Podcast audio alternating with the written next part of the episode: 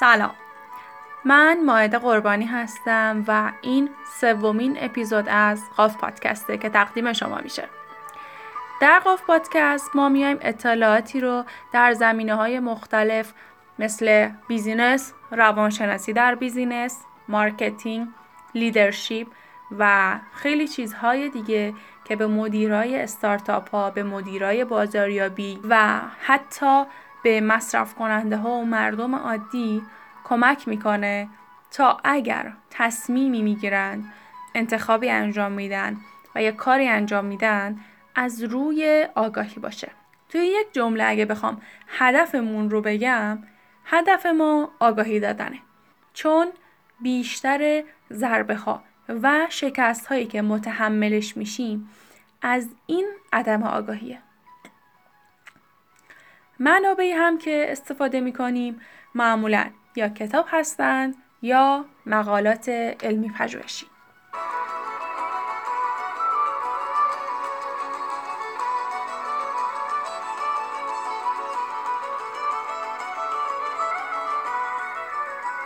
در این اپیزود می‌خوایم در مورد قیمت یا پرایس و روش های قیمت گذاری بر شما صحبت کنیم. شاید اگر شما یه مصرف کننده عادی باشید یا اگر مدیری هستید که تازه یک کسب و کار رو شروع کردید یا راه اندازی کردید و اطلاعات چندانی در مورد بازاریابی و شیوه هاش ندارید پیش خودتون بگید که خب قیمت هم مگه توضیح داره؟ مشخص دیگه. مثلا قیمت یک کیف رو تولید کنندش از روی هزینه هایی که برای تولیدش انجام داده مثل هزینه چرمش، هزینه دستمزد کارگراش تعیین می‌کنه. باید بگم که درست میگید اما همیشه اینطور نیست و این یکی از روش های قیمت گذاری روی محصولات یا خدماته. فرض کنید شما یک مدیر یا صاحب یک کسب و کار هستید و بعد قیمت یک جفت کفش، یک تخت خواب یا یه پتو رو تعیین بکنید.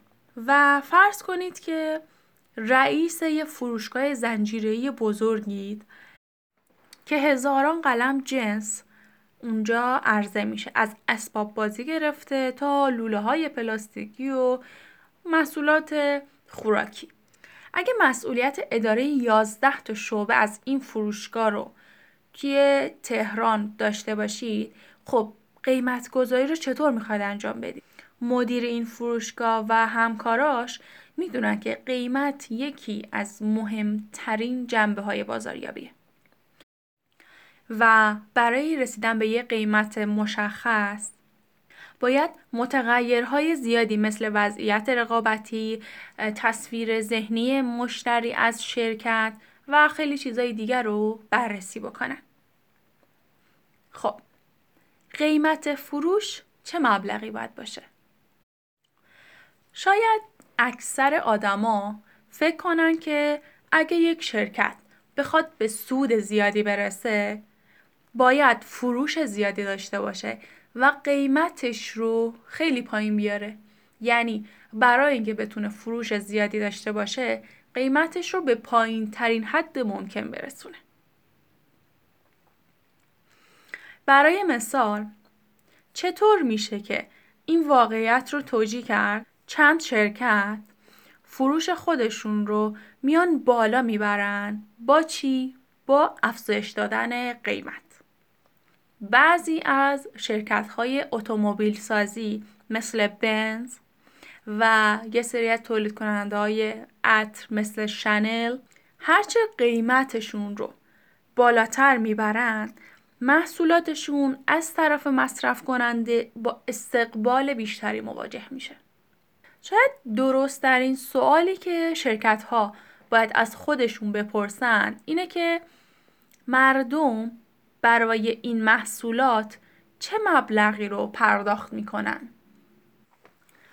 قیمت معنیای دیگه هم داره مثل کرایه‌ای که به راننده تاکسی میدیم شهریه‌ای که به دانشگاه یا مدرسه میدیم عوارضی که وقت وارد شدن به یک اتوبان می‌پردازیم و مثل اجاره خونه و خیلی چیزایی دیگه پس تعریف قیمت میشه ارزشی که مشتری احتمالاً برای محصول یا خدمت قائل میشه.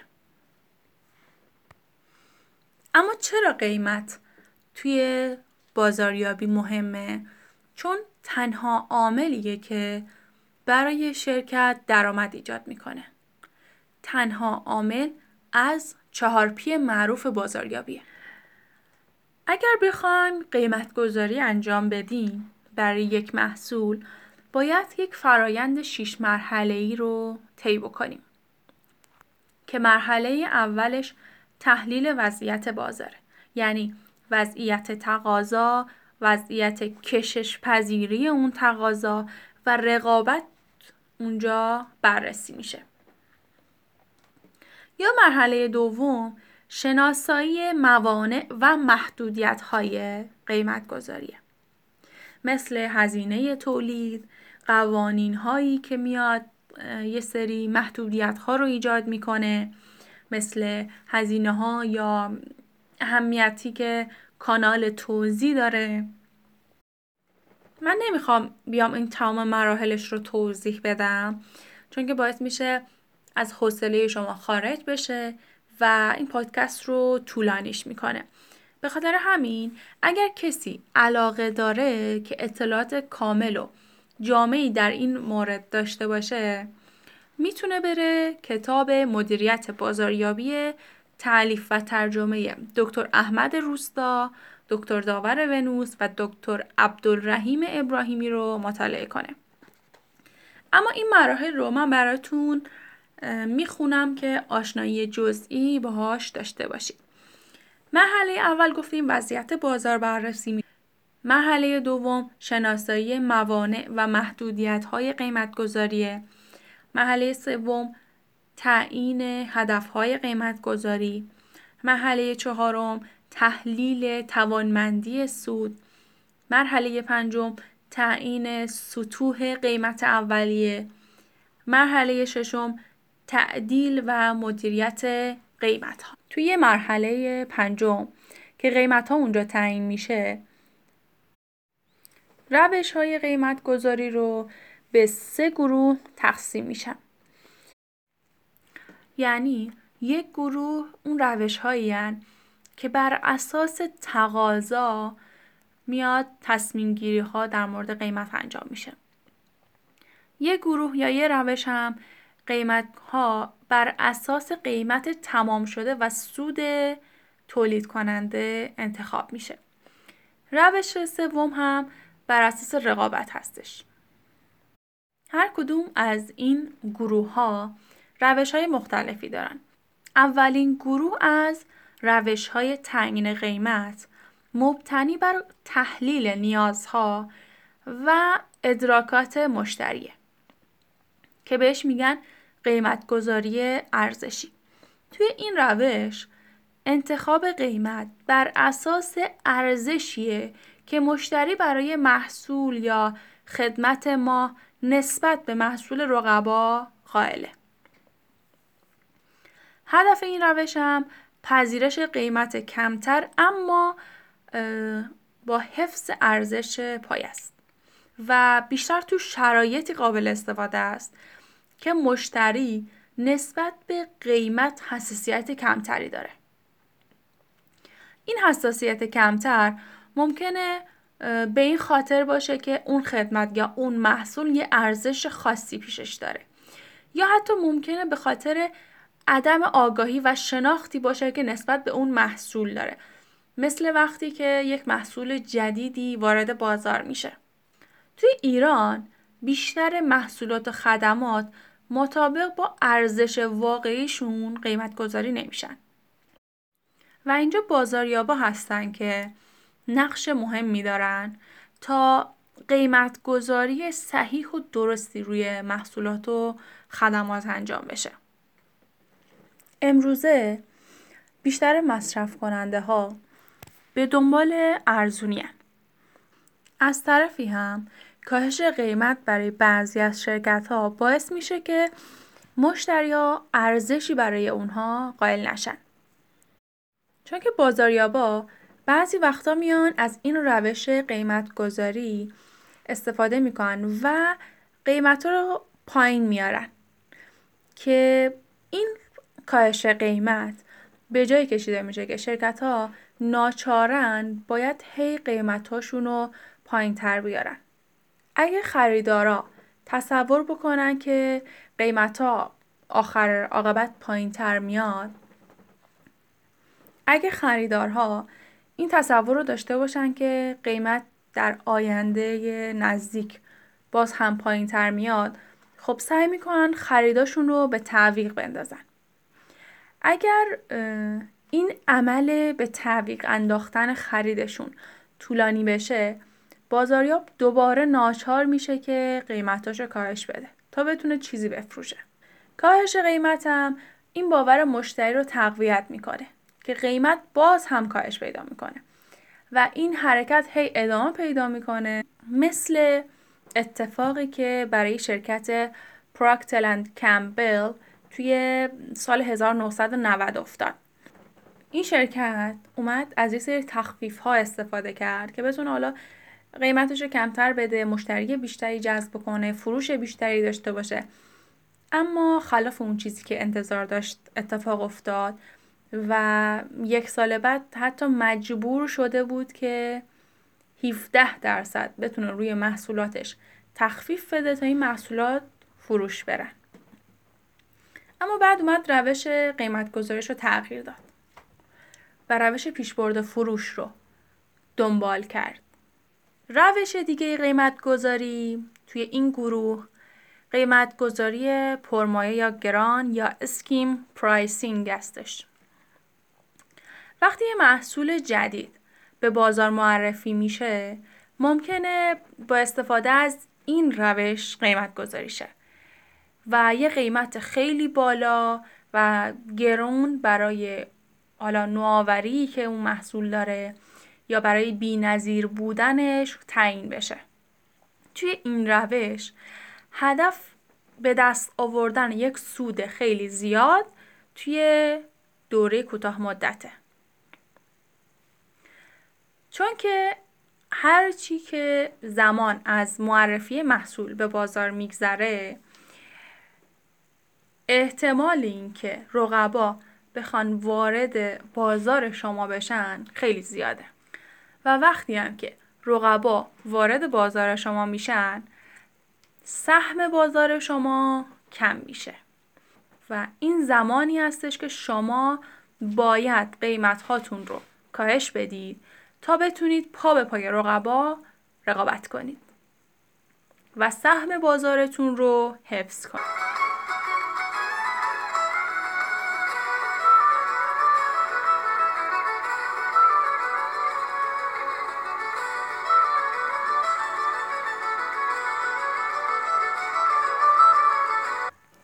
اما قیمت گذاری بعدی قیمت گذاری نفوذی یا penetration pricing هستش. وقتی یه شرکت می‌خواد حضور خودش رو توی بازار خاص افزایش بده میاد از این روش استفاده می‌کنه و با تعیین قیمت پایین می‌خواد که سهم بازارش رو افزایش بده در واقع کاری که چند سال پیش شهرداری تهران انجام داد و خب روزنامه همشهری به صورت رنگی تولید می شد. میگم تولید می شد چون راستش نمی‌دونم هنوز هم به همون صورت هستش. اصلا وضعیت این روزنامه به چه شکله؟ هزینه تولید روزنامه رنگی هم خب خیلی زیاده. اینها اومدن از این روش قیمت گذاری استفاده کردن تا بتونن سهم خودشون رو افزایش بدن توی بازار و مشتریای ثابت خودشون رو داشته باشن. این روش وقتی مفیده که مشتری یا مصرف کننده نسبت به قیمت حساس باشه. ما نمی‌تونیم این روش رو برای داروها یا ماشینالات صنعتی استفاده بکنیم. دلیلش هم وفاداری مشتریای محصولات صنعتی به عرضه کننده خودشونه.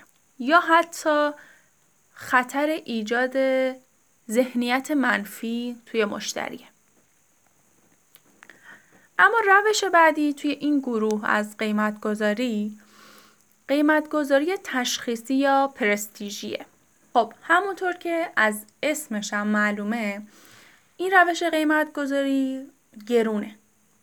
مثل همون روش قیمت گذاری گران و پرمایه‌ای بود که گفتم. اما یه سری تفاوت هایی هم داره. توی این روش شرکت می‌خواد که یک ذهنیت یا یک پرستیژی رو نسبت به برند خودش توی ذهن مشتری یا مصرف کننده ایجاد بکنه. به خاطر همین میاد قیمت های بالا رو تعیین می‌کنه. که اینجا میشه شرکت هایی مثل لویز ویتون مثل شانل دیور ورساچی مثال زد. اما این روش قیمت گذاری با روش قیمت گذاری پرمایه و گرانی که گفتی متفاوته. هدف این دوتا روش با هم فرق می‌کنن.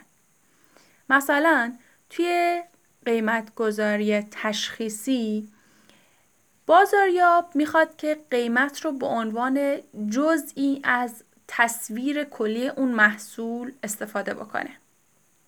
اما توی قیمت گذاری پرمایه و گران هدف بازاریاب کسب سود زیاده. قیمت گذاری تشخیصی یا پرستیژی یک استراتژی بلند مدته در حالی که قیمت گذاری پرمایه و گران کوتاه مدتن و تا پیدا شدن رقیب همینجور ادامه داره. روش قیمت گذاری بعدی خب امروزم خیلی زیاد شده و اینقدر زیاد شده که زننده است به نظر من. اسمش قیمت گذاری با اعداد خورده توی این روش قیمت گذاری به جای اینکه بیان اعداد رو کامل بنویسن و قیمت رو کامل بنویسن میان از اعداد اعشاری یا خرد استفاده می‌کنن تا بتونن تاثیر روانی روی مصرف کننده بذارن. مثلا به جای اینکه بگن این کیف قیمتش 100 هزار تومنه میگن که قیمتش 99500 تومنه. مشتری از لحاظ روانی قیمت رو زیر 100 هزار تومن در نظر می‌گیره. و همینم باعث میشه که فکر کنه خب این کیف ارزونه. قیمت گذاری با اعداد خورد و قیمت گذاری پرستیژی که گفتیم هر دوتا جز قیمت گذاری های روانی هن. یعنی روی ذهن و روان مصرف کننده تاثیر می‌ذاره. شاید باعث خرید احساسی بشه. البته اینم بگم بیشتر خریدهایی که ما انجام میدیم احساسی هن. روش بعدی قیمت گذاری قیمت گذاری گروهی یا ردیفی هستش. که اکثرا ما این روش رو توی فروشگاه پوشاک دیدیم. مثلا میان رگال های مختلف رو میچینن و برای هر رگال یه قیمتی تعیین می‌کنن. یا مثلا کالاهای تخفیف خورده رو روی یه رگالی می‌ذارن که به صورت مشخص باشه. و مشتری با توجه به بودجه خودش دیگه میره سراغ همون ردیف قیمت. اما بریم سراغ گروه دیگه از قیمت گذاری که قیمت گذاری بر مبنای تقاضا بوده. یه روش این قیمت گذاری قیمت گذاری بر اساس واحده. یعنی قیمت گذاری هایی که بر اساس مثل کیلوگرم مثل متر و یه سری اینجور استاندارد ها انجام میشه. قیمت گذاری بعدی قیمت گذاری جمعی یا بسته ای هستش که به شرکت این امکان رو میده یه سری محصولات و خدماتش رو به صورت یک قیمت جمعی ارائه بده. مثل تورهای مسافرتی. که قیمت بلیت رفت و برگشت و هتل و غذا و حالا سرویس های گشتی که ممکنه براتون بذارن توی یک بسته قیمتی ارائه میشه. قیمت گذاری بعدی پسرو یا backward pricing هستش که یکم متفاوت با روش های دیگه است. چرا؟ چون که تولید کننده توی این روش میاد قیمتش رو از جایی در نظر می‌گیره که مشتری حاضره که اون قیمت رو برای اون محصول خدمت یا کالا بپردازه اما بریم سراغ گروه دوم از روش های قیمت گذاری که بر اساس قیمت تمام شده و سود بود خب همینطور که از اسم این روش مشخصه. قیمت گذاری بر اساس یه سری فرمول ها انجام میشه. مثلا توی قیمت گذاری بر اساس قیمت تمام شده میان قیمت تمام شده تولید یک محصول رو یا خدمت رو محاسبه می‌کنن و بعد یه درصدی از سود رو بهش اضافه می‌کنن. و در نهایت قیمت فروش مشخص میشه. روش بعدی در این گروه قیمت گذاری بر اساس منحنی تجربه است. یعنی چی؟ یعنی شرکت که محصولی رو تولید می‌کنه یا خدمتی رو ارائه میده هر چقدر که تجربهش در تولید اون محصول یا ارائه کردن اون خدمت بیشتر بشه هزینه های تولیدش و همینطور هزینه های بازاریابیش کاهش پیدا می‌کنه. و شرکت ها میان بر اساس هزینه های آیندهشون قیمت های جاری رو انتخاب می‌کنن. اما خب این روش یکم خطرناکه چون که ما با آینده صد درصد مطمئن نیستیم. به خاطر همین یه سری اصول و قوانین هستش که توی این روش باید رایت بشه تا تا یه اطمینان نسبی نسبت به آینده ایجاد بشه روش بعدی قیمت گذاری بر اساس میزان بازده سرمایه گذاری شرکت هایی که سود رو هدف اصلی قیمت گذارشون قرار میدن به طور طبیعی میان از روشی استفاده می‌کنن که بهشون برای دستیابی به سود کمک بکنه. توی این روش ممکنه قیمت گذاری بر اساس میزان بازده سرمایه گذاری باشه. که خب این روش هم یه سری محاسبات خودش رو داره. اما بریم سراغ گروه سوم که روش قیمت گذاری مبتنی بر رقابت بود. اینجا قیمت گذاری عامل مهمیه برای رقابت. و ممکنه که شرکت قیمت محصول یا خدمت خودش رو کمتر از رقبا یا بیشتر یا تقریبا مساوی یا نزدیک به اونها تعیین بکنه. یه روش قیمت گذاری توی این گروه قیمت گذاری رهبره. یعنی اینکه شرکت قیمت محصولاتش رو اونقدر پایین میاره که بتونه مشتریای رقیبش رو جذب کنه. این استراتژی معمولا سوپرمارکت ها یا فروشگاه زنجیره میوه فروش ها یا فروشگاه لوازم خانگی اینا انجام میدن. مثالی اگه بخوام برای شما بزنم مثل فروشگاه های هفت، افق کوروش حد نهایی این قیمت گذاری وقتیه که شرکت قیمت یکی از اقلام خودش رو اونقدر پایین میاره که هیچ سودی ازش به دست نمیاره. در واقع بهش میگن این محصول حالا زیانده. خب درسته که این محصول براش هیچ سودی نداره. اما دلیلی نمیشه که محصولای دیگه نتونن زیانی که این محصول براش به وجود آورده رو جبران بکنن. و در واقع سود اصلی شرکت یا فروشگاه روی محصولای دیگه هستش. اما روش آخر قیمت گذاری بهتون بگم که بهش میگن قیمت گذاری موضع یابی یعنی توی این روش هدف اینه که بر اساس قیمتی که روی محصول تعیین میشه توی ذهن مشتری یک جایگاه یا موضعی نسبت به اون کالا یا محصول ایجاد بشه. مثل شرکت هیوندای که قیمت گذاریش رو بر اساس همین روش انتخاب کرده و سعی کرده که اتومبیل هاش رو به عنوان اتومبیل های ارزان و با قیمت منطقی توی ذهن مشتریاش جا بندازه. یه مثالم توی ایران اگه بخوام بزنم فروشگاه های خانه و کاشانه هستن و در واقع این فروشگاه اومده با این استراتژی جایگاه فروشگاهی ارزون رو توی ذهن مصرف کننده برای خودش ایجاد کرده.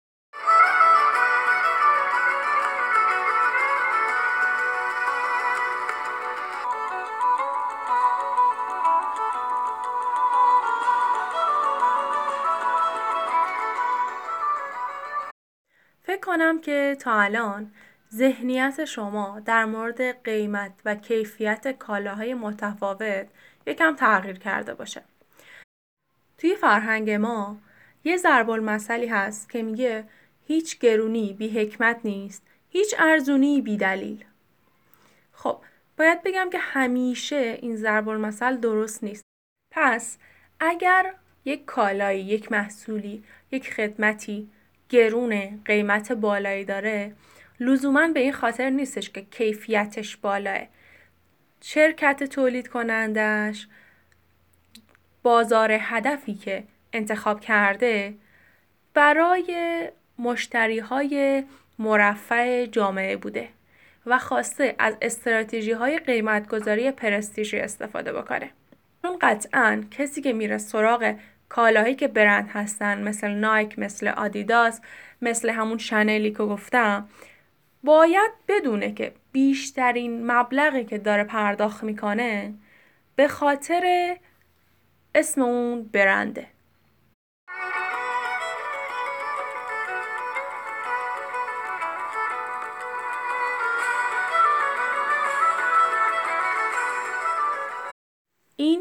قسمت سوم از قاف پادکست بود که تقدیم شما شد. به خاطر زمانی که برای ما گذاشتید از شما تشکر می‌کنیم. خوشحال میشیم اگر نظری، انتقادی، پیشنهادی هست برای ما کامنت یا ایمیل کنید. و همینطور خوشحالتر میشیم اگر ما رو و حتی پادکست های خوب فارسی دیگر رو حداقل به سه تا از دوستاتون معرفی کنید تا این جامعه پادکست فارسی هر روز بزرگ و بزرگتر شه. شب و روزتون خوش